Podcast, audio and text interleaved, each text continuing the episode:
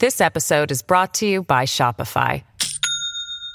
Do you have a point of sale system you can trust, or is it a real POS?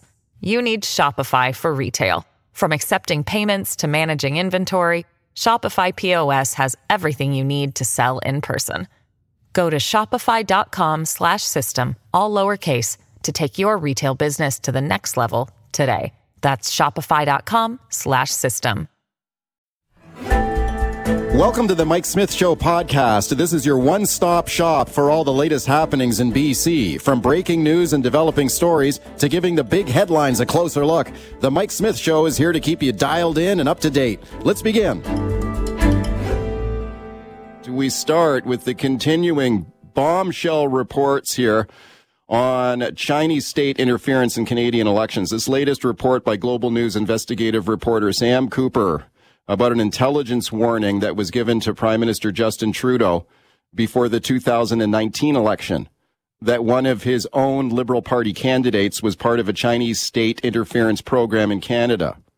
I got Sam Cooper standing by to discuss. Let's first have a listen to Trudeau here reacting to this.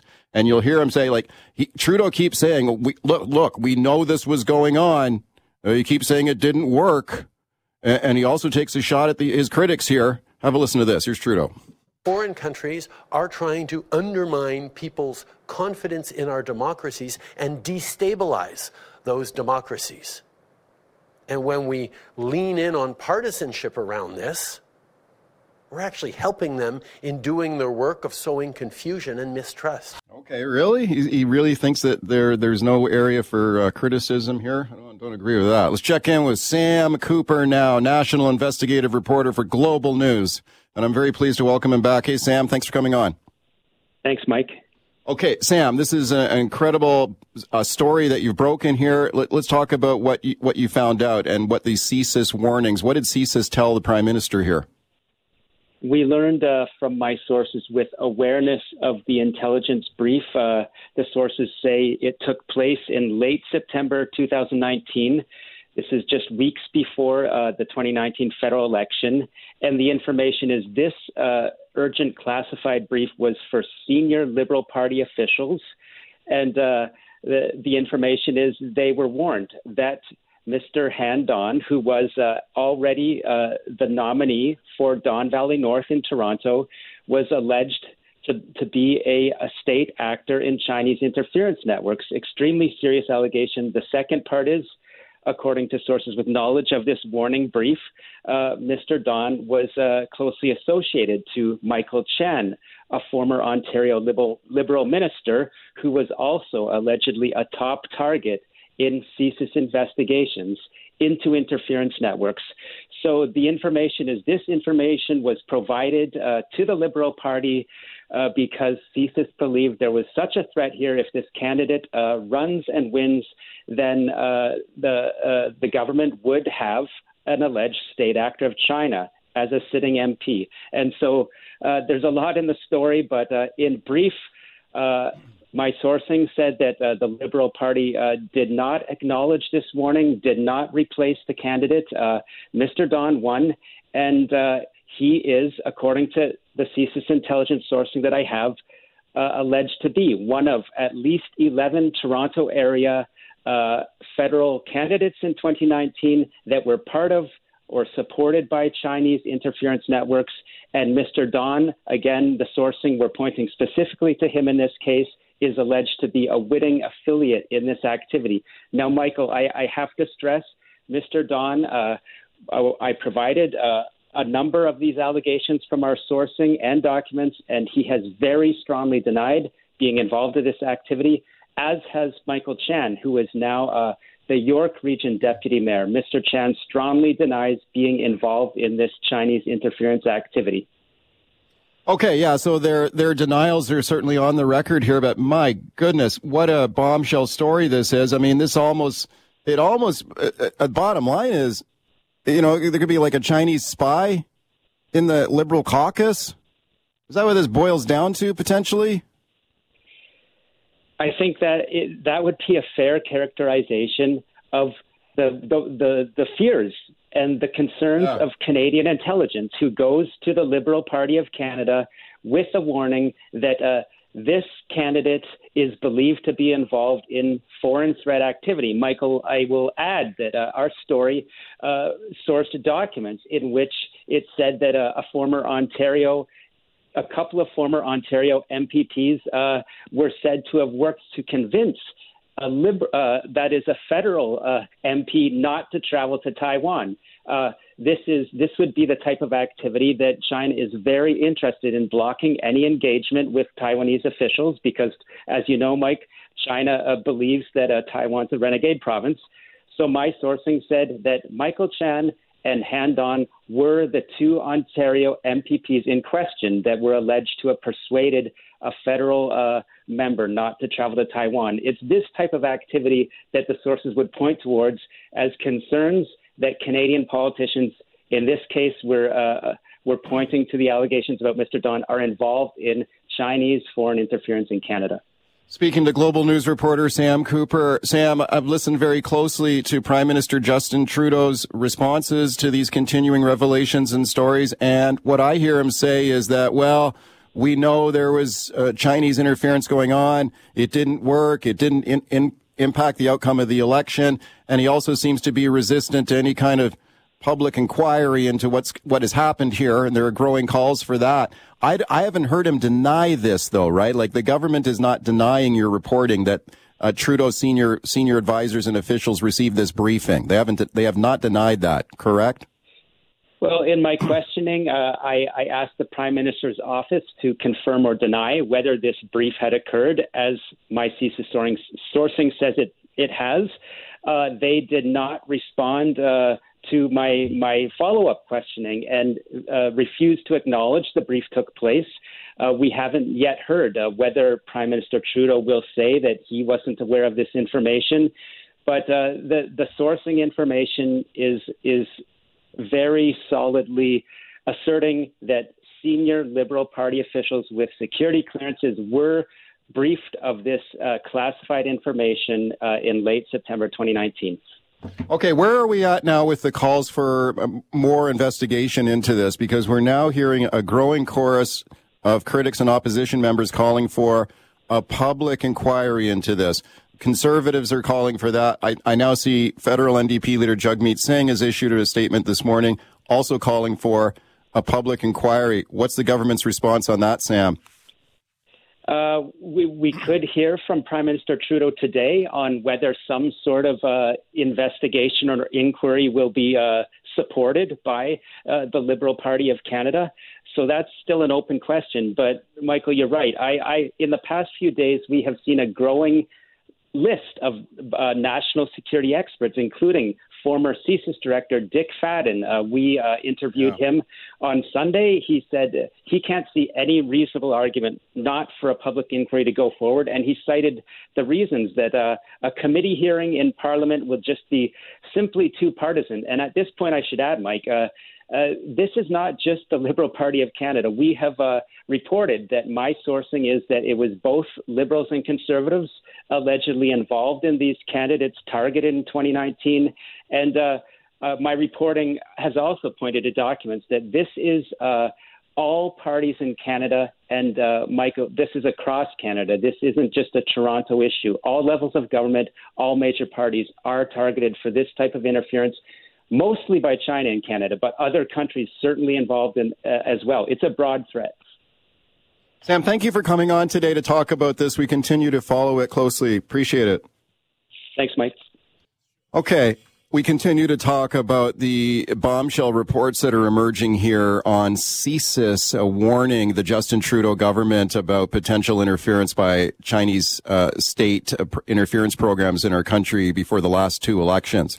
So these are some of the more bombshell reports that we've heard here in recent days. This last one from Global News about a liberal candidate who is now a liberal MP being part of a Chinese foreign interference network, according to a warning that was given by CSIS to the prime minister's staff. This MP has denied that. Got Michael Cooper standing by, conservative MP. Have a listen to Richard Fadden here first. This is the former director of CSIS Okay, so this is the former director of Canada's spy agency. He's calling for a public inquiry into this now. Have a listen. It should be given a limited mandate so that they report, you know, before, well before the next election. They should be an, an inquiry under the Inquiries Act so that they can call, subpoena people and documents if need be. Uh, and I can't see any compelling reason not to do it in the public interest, except some partisan considerations. Okay, in with Michael Cooper now. Michael's Conservative MP, St. Albert, Edmonton. Very pleased to welcome him. Michael, thank you for coming on. Good morning. Thanks for doing it. First of all, can I get your reaction to these latest reports? They're very, very disturbing and concerning that senior Trudeau staff were warned by CSIS that a candidate who is now a Liberal MP uh, was compromised by Beijing, that the Toronto consulate had assisted him in winning his Liberal nomination and had advised the tr- senior Trudeau staff that his nomination should be rescinded. Uh, instead of heeding the advice of CSIS, they completely ignored that advice, according to the Global News Report. And what's even more serious, as bad as that is, is according to the Global News Report, that candidate, now an MP, was informed by a liberal organizer that he was being tracked by CSIS. Uh, this meeting was a classified meeting, and classified information was then leaked to this liberal candidate who may be compromised by Beijing. So it's okay. scandalous. It's scandalous, and it may be criminal. Okay, of, of, course, it's important to stress that this particular MP, Han Dong, Liberal MP, has denied this. He says it's not true. So it's important to put that out there. I have, I have not heard a denial from the Prime Minister's office, though, that they had, they actually did receive this warning from CSIS. Michael, where does this go from here now? We're, we're hearing these these uh, continuing calls now for a public inquiry. Where do you stand on that? Well, what I'm focused on is uh, ensuring that we get answers. And right now, the Procedure and House Affairs Committee, of which I'm a member, is undertaking a study on this interference. And I put forward a motion at the committee last week uh, that the government produce all relevant documents and that relevant ministers and PMO staff, including the Chief of Staff, Katie Telford, uh, appear before the committee to answer questions. My motion was gutted by the Liberals with the, their coalition partner, uh, the NDP. Given the very disturbing report uh, on Friday from Global News about PMO officials being briefed, or senior Trudeau staff being briefed uh, about a, a, candidate who may be compromised by, by Beijing and uh, who apparently then turned a blind eye, uh, speaks to the need for Katie Telford, the Chief of Staff, to come before our committee. And it's why, when our committee meets later this week, I will be bringing forward that motion. We need to hear from Katie Telford. We need to hear from the PMO. They can no longer run and hide from the scandal. They have a lot to answer for. Hey, Michael, we just have one minute left here. We heard from NDP leader Jagmeet Singh this morning calling for a public inquiry. You mentioned that on your committee, you've got NDP members of this committee. If they want, if they're calling now for a public inquiry, is there any reason why they would object to these officials being brought in front of your committee and maybe vote with you to bring them, bring them forward? Well, what we've seen from the NDP is the coalition at work. Uh, the NDP uh, not, joining the Liberals in blocking efforts to bring about transparency. So I would hope that in the face of the very, very serious new allegations about senior PMO staff, uh, the NDP will uh, join us, uh, along with the Bloc Québécois, in calling Telford to appear before our committee. Okay, we're following it closely to say the least. Thank you very much for your time today. I appreciate it. Thank you. This episode is brought to you by Shopify. Do you have a point of sale system you can trust, or is it a real POS? You need Shopify for retail. From accepting payments to managing inventory, Shopify POS has everything you need to sell in person. Go to shopify.com/system all lowercase to take your retail business to the next level today. That's shopify.com/system. Okay, so let's talk about this surprise performance at the BC legislature yesterday by rock star Neil Young. Uh, this happened at a rally against old growth logging in, in BC. And we have seen many of these protests and rallies at the legislature and elsewhere in BC, but this one certainly notable for this event here. This is the first live performance by Neil Young in more than three years. And this was all hush, hush, top secret. It looked like there were maybe a few hundred people here at this rally. And then all of a sudden this happened. Have a listen. It's a, it's a precious, sacred thing, these old trees. And these trees have lasted so long, they deserve Canada's respect.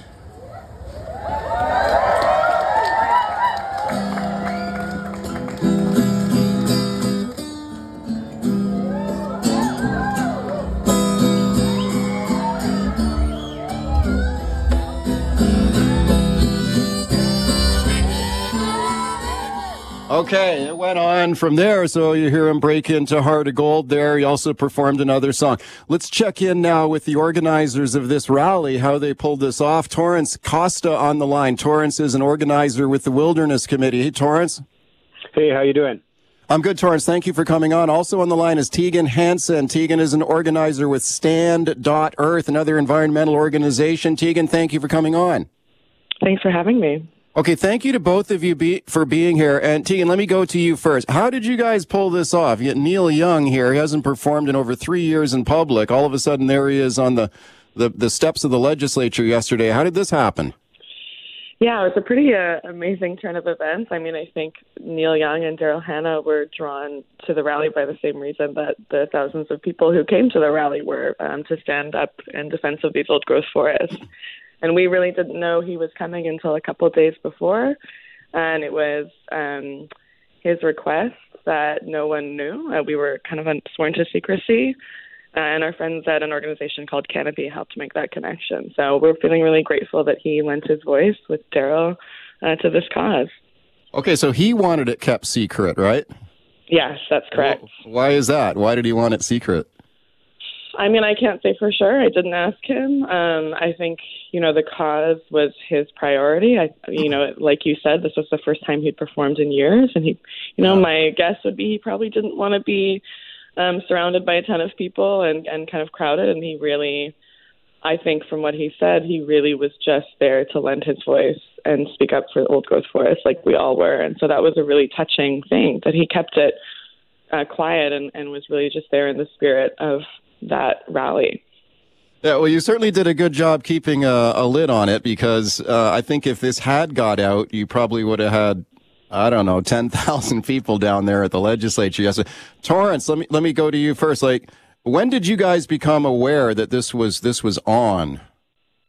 Yeah, uh, as Tegan said, a, a, couple of days prior. Um, I think that you know the the we didn't we didn't ask uh, Neil and, and Daryl Hannah for their rationale of, of why they wanted it kept secret. We just we just respected their request on that. But I would say it probably had to do with a, a number of factors, you know, including uh, border crossing, uh, the fact that that Neil Young's in his late 70s, and you know the the rally was on was on Saturday, not Sunday. There was a special weather effect in or special weather statement in effect on southern Vancouver Island. Um, it's estimated there were, like most of the counts for the rally attendance, was in the 2,500 range. Uh, but we know that that hundreds, if not thousands, of people from places like further up island didn't attend because of that snow warning. And yeah. I think I think Neil Young probably figured if something like that happened and he couldn't end up uh, attending in the end, uh, it would have reflected poorly on him and on us. And so, you know, I think that probably had a lot to do uh, with his rationale. Where, where um, does where does far, where, where, do where does he live? Like where do he and Daryl Hannah live? Where did they travel from to get to this? Uh, they told us they took the train up from uh, California, where they live, uh, the LA area, I understand, and they took the train up uh, and uh, and then rented an electric car in Seattle and and came over uh, from there. Okay, so took a train and then rented an electric car. So was he trying to keep his his carbon print low on this trip? I, I believe that's a, a value of his uh, overall, uh, right? Um, you know, our movement has connections with with both Neil Young and Daryl Hannah uh, around issues like the, the tar sands. Uh, they've been outspoken on environmental for issues for, for years and decades, and, and I understand try and live that value uh, as much as they can. Okay, Tegan, how difficult was it to keep this a secret? I mean, I, I talked to a couple of the other organizers who said they they were on pins and needles here, hoping this is going to actually come true. Oh yeah, I mean, it's something you want to be able to tell everyone. I think yeah. so. to be totally honest, I mean, we were so excited about the caliber of all the speakers. You know, Chief James Hobart, Chief David Knox, Janelle Lapointe, like these amazing people uh, Dr. Karen Price, who's a scientist, you know, on the Old Growth Technical Advisory Panel. And so, and on one hand, it was, you know, very exciting and hard, especially, you know, knowing how many people would be excited that Neil Young was there. And on the other hand, we were also excited for the other speakers and performers that yeah. it wasn't a huge challenge. Okay, Torrance, what is the message? We heard we heard Neil Young say, talking there about the, the sacred values of, of old growth trees. What is, can you expand on that? Like, what is the message you guys are trying to get out here? Yeah, he put it he put it very succinctly. You know, these trees are so old; they've been here for so long, and and they deserve Canada's respect and, and BC's respect. Uh, old growth forests are, are older than Canada is, and there's, you know, it's, it's not a radical argument anymore to, to want to see them conserved. That's what this rally was all about. No one wants to see the end of the forest industry altogether. We want to see it done in a way that's sustainable.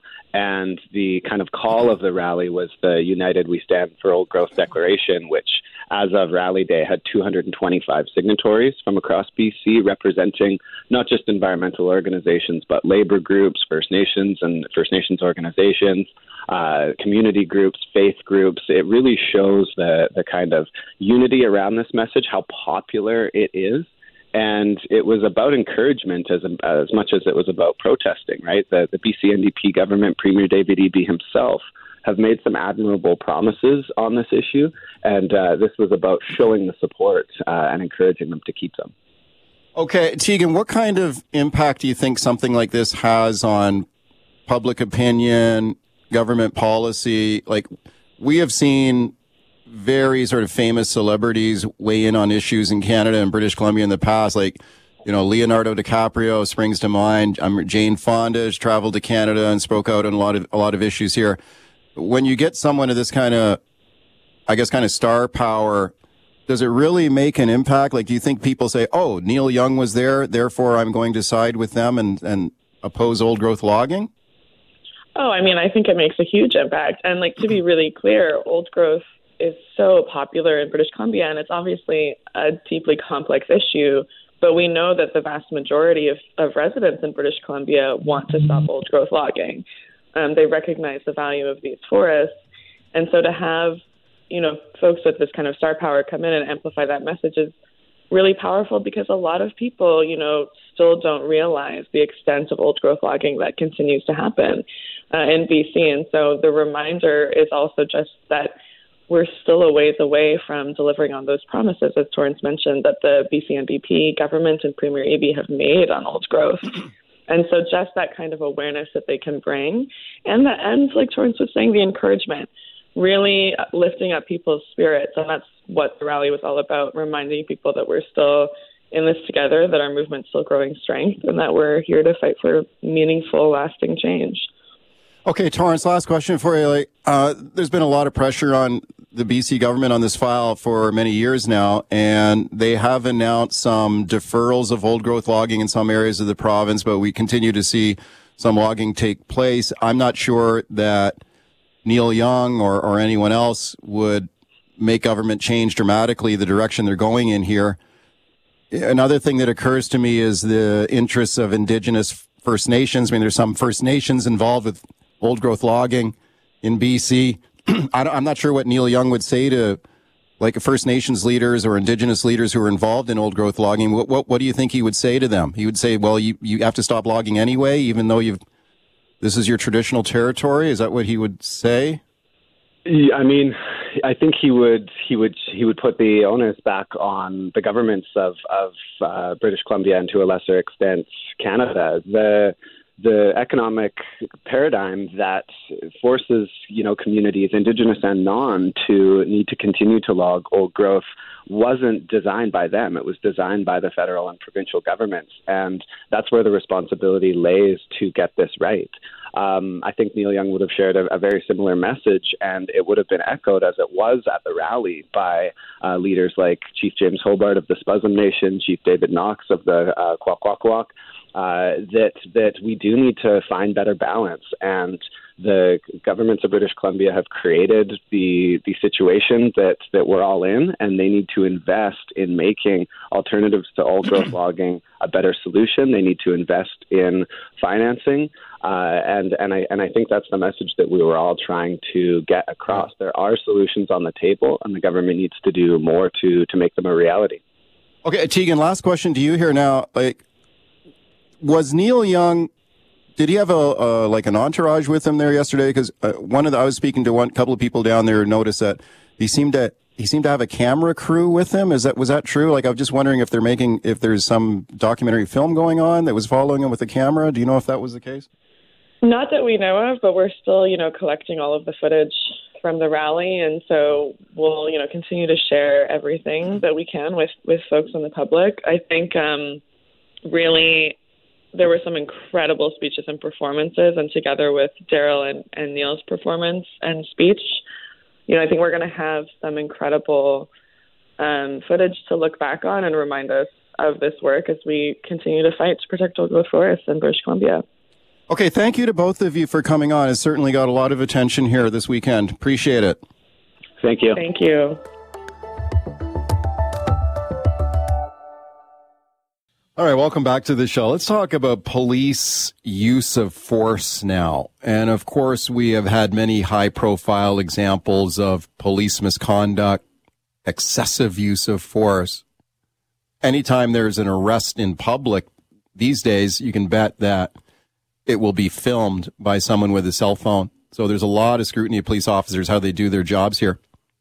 Many police officers are investigated and sometimes charged when there's use of force, sometimes with assault, and sometimes even more charges, serious charges. How are these charges approved? What happens if a police officer is just doing their job with a violent suspect or offender and then end up being charged with assault? I've got Ravi Hira standing by, a lawyer who's represented many police officers in these situations. Have a listen to this report here now. You're going to hear hear about RCMP officer Paul Middlestead here. Who, this is a prominent recent example of this. This report from Global News reporter Aaron MacArthur. Have a listen. In July 2020, Middlestead escorted a prisoner to Saanich Peninsula Hospital to receive treatment. According to the retired officer, the prisoner's behavior became increasingly erratic and violent during the ER stop, and he ended up spitting in Middlestead's face. At that point, I took him in a controlled fashion to the ground, from his chair with his handcuffs and his uh, um, cuffed in the front. Instead of charges coming against the prisoner, Jesse Carlson, Middlestead was stunned to learn he was the subject of an assault investigation. Okay, this case ended up in court, and at trial, the judge uh, did decline to admit some of the evidence and gave a very blunt judgment after two days of trial that there was insufficient evidence in the Crown's case against this police officer who was acquitted in that case. Let's discuss this now with my guest, Ravi Hira. Ravi's a lawyer in Vancouver, partner at Hira Rowan LLP, former Crown Counsel. Very pleased to welcome him back. Ravi, thank you for coming on today. Good morning, Mike. Uh, thank you for having me. Mike, you uh, started off your uh, comments about uh, police officers and excessive use of force. I wish to make one thing very, very clear indeed. Sure. In British Columbia and in Canada, we are very fortunate. Police officers are rarely, rarely convicted of excessive use of force. Further, in British Columbia, the uh, Crown conviction rate, which normally is in the 98% plus for everybody else, is absolutely abysmal regarding police officers. As um, I'll go through the cases, you will see that the Crown conviction rate is worse. That is, the Crown record vis a vis police officers is worse than that of the Canucks. Frankly, with a rate like that, the Canucks, uh, or a win loss record like that, the Canucks got a new coach. Yet with the Crown, you have no accountability. So let me take you through the cases. Sure. First, um, in 2016, Pompeo. In 2018, Kucherin, a manslaughter case. Prior to that, McWilliams, the uh, shooting at uh, uh, the casino in uh, New Westminster. Buchanan, a dangerous driving case. Tate, another manslaughter in Nelson. Unruh, a prisoner case in uh, uh, the interior. Kempton, a dog and dangerous driving and assault case in Vancouver. Mason, a cell block encounter in Nanaimo. McGuire and Sonos, a prolific car thief, Mike, a prolific car thief was caught by this uh, team. What happened? The Crown stayed the charge against the prolific car thief, one of the top 10 in British Columbia. He went on two months later to wreak more havoc in West Vancouver and North Vancouver and got three and a half years. And they charged the police officers who were acquitted. Peter Zach in uh, uh, in uh, Kelowna, Mittelstadt in Victoria. All of these, all of these 11 cases are Crown losses. In a situation where the Crown is not supposed to charge unless there is a substantial likelihood of conviction, um, how do they explain this record? And frankly, for the Attorney General to say, hey, listen, I'm not involved in charge approval, is not correct. The reality is the Attorney General is responsible for the conduct of the Crown. She has to explain why these losses keep mounting. We do not, in a parliamentary democracy, have a branch of government that is accountable right. to no. So, okay. Okay. Okay, Ravi, let me ask you this. Uh, you, you, just outlined a lot of cases where these cases against these police officers failed. You know, we, we just listened to the case of the RCMP officer acquitted on that assault charge. He said he was just doing his job. Offender became violent. He had to do what he had to do. Are you saying that when we see a lot of these cases fail in front of a judge, that these are these are examples of police officers who should not have been charged from the very start? Like, I just wonder if there's maybe out of an, an abundance of, of caution that Crown is more likely to charge a police officer in order to protect the public interest here, to make sure a police officer is not using excessive force. But you think it should be the same standard for anybody else, though, right?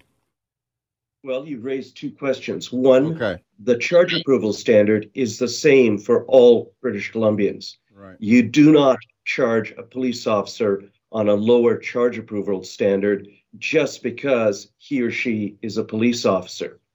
Two, there is a, a continuing obligation upon the Crown to reassess the case all the time.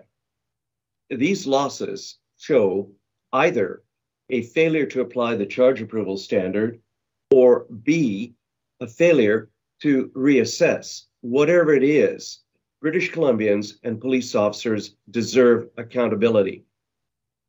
Okay, what happens to a police officer goes through this uh, this process here? Like we heard from Paul Mittelstadt, the, the RCMP officer who had started his career as a Mountie and then suddenly ends up on the wrong end of an assault charge. Can this like ruin a, an officer's career? Well, one of the problems with uh, the process is the inordinate delay that occurs in each of these cases. Reports are given to Crown Counsel. They sit on the Crown's desk for months, if not years, as we've seen. And while a police officer is under investigation, he or she is not entitled to a promotion, not entitled to a transfer, and often confined to desk duties, i.e., while they wait for years on end and eventually get acquitted, they are frozen and cannot continue in their career. This is wrong. Okay, what about the uh, the role of uh, the role of independence here when it comes to investigating these these cases, Ravi. Like we have an independent investigations office here in British Columbia that looks into uh, police police involved cases. Does that not give it some independence and some impartiality, or no? Well, you can have independence, but if the investigation doesn't reveal evidence or is otherwise flawed and charges are approved, who cares about independence? It's still wrong a police officer is being subject to a miscarriage of justice just because he or she is a police officer. And the one loss record demonstrates that. Yeah, what is the wrong, what what is the one lost record? Like what's the batting percentage there? How many cases the Crown wins here? Well, I just went through 11 of them. It's 0 to 11 uh, over the course of uh, um, uh, uh 7 years over the course of less than five years, it's zero to 10. It's worse than the Canucks. Yeah. Uh, and of course, you know, we have to have a robust system of oversight of police. There has to be uh, very uh, comprehensive diligence when investigating these these charges. Like, so obviously we we need transparency and we need a strict system of accountability for police, right? I know you wouldn't argue against that. Well, absolutely police officers that do wrong must be held accountable. If right. they've broken the criminal right. law, they must be prosecuted. However, prosecuting police officers because they're police officers based on flimsy evidence, as the one loss record shows, is wrong.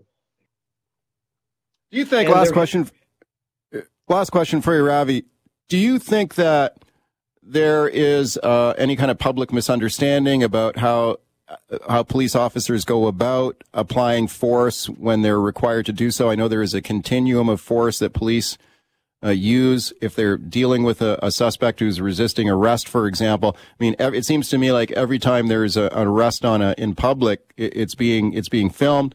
Uh, police are familiar with you know outrageous cases, everything from Rodney King to to George Floyd. And if they see an, someone, a, a, police officer arresting someone on the street, you know, do you think that maybe some people they spring it springs to mind immediately that it's misconduct or it's brutal or it's police brutality? Well, there are two things here. One, in Canada, unlike uh, other parts of the world, we are very fortunate indeed. We have national standards. There's the RCMP IMIM and the um, NUFF, which is used by other police services.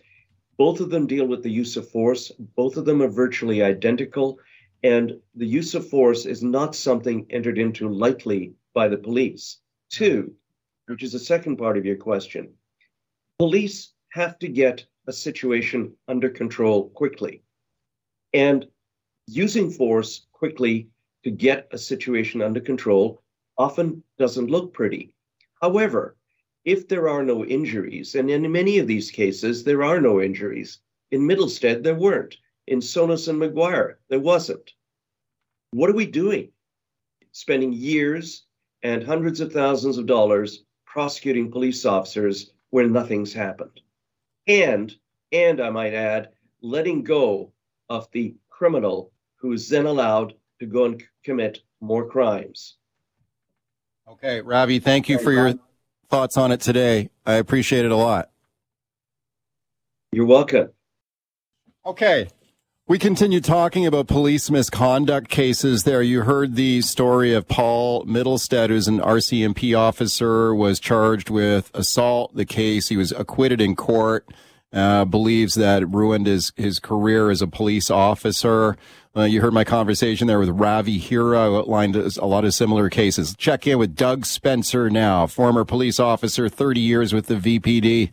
He now works to keep kids out of gangs. Doug, thanks for coming on. You're welcome, Mike.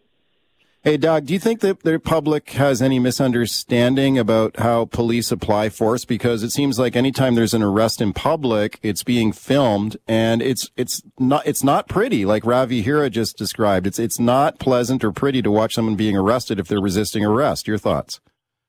Yeah, you know, people forget that when you're using uh, physically trying to take people into custody and stuff, it's not an exact science right? Yeah. You know, people train their whole lives to be black belts and all this stuff and proficient at judo and holding.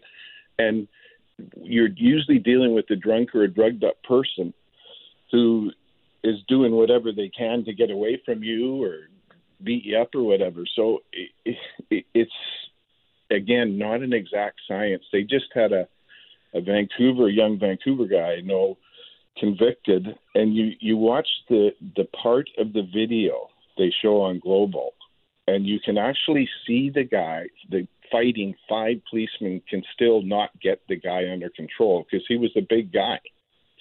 But they didn't show the part of the video where he actually had the policeman convicted in a headlock. Right? They didn't they don't show that. So none of the defund the police, the police or brutality people show the whole video because you know in the gang unit we dealt with lots of shootings and serious assaults at clubs and you have to watch the entirety of the video to even understand how it came to be right? How, how does the we just got two minutes here doug. How does the continuum the continuum of uh, use of force supposed to work? Like people may have heard of this phrase.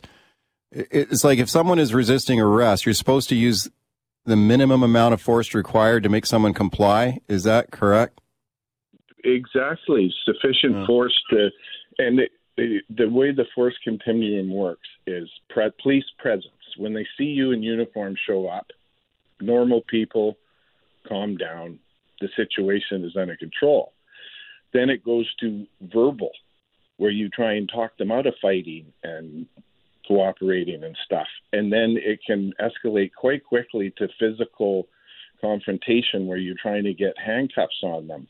And, you know, I've tried to handcuff 110 year, 110 pound females, and it's impossible, right? So um, it looks, sure, it looks bad, but, you know, just the, the video of this stuff is not sufficient to investigate and understand. And the issue with the police is when they uh, answer to all their officers being assaultive and abusive and stuff, they never actually talk about the case because it's before the courts.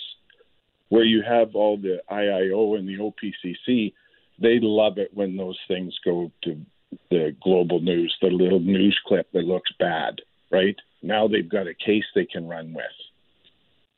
Okay, this, it's an interesting side of the story we continue to follow. Doug, thanks for coming on with your thoughts on it today. I appreciate it. You're more than welcome, Mike. Thanks for listening to the Mike Smith Show podcast. Can't wait for the latest episode to drop? Tune into the show live from 9 to noon on 980 CKNW. Want to reach out to me personally with a question or comment? Send me an email, mike at cknw.com. Thanks again for listening.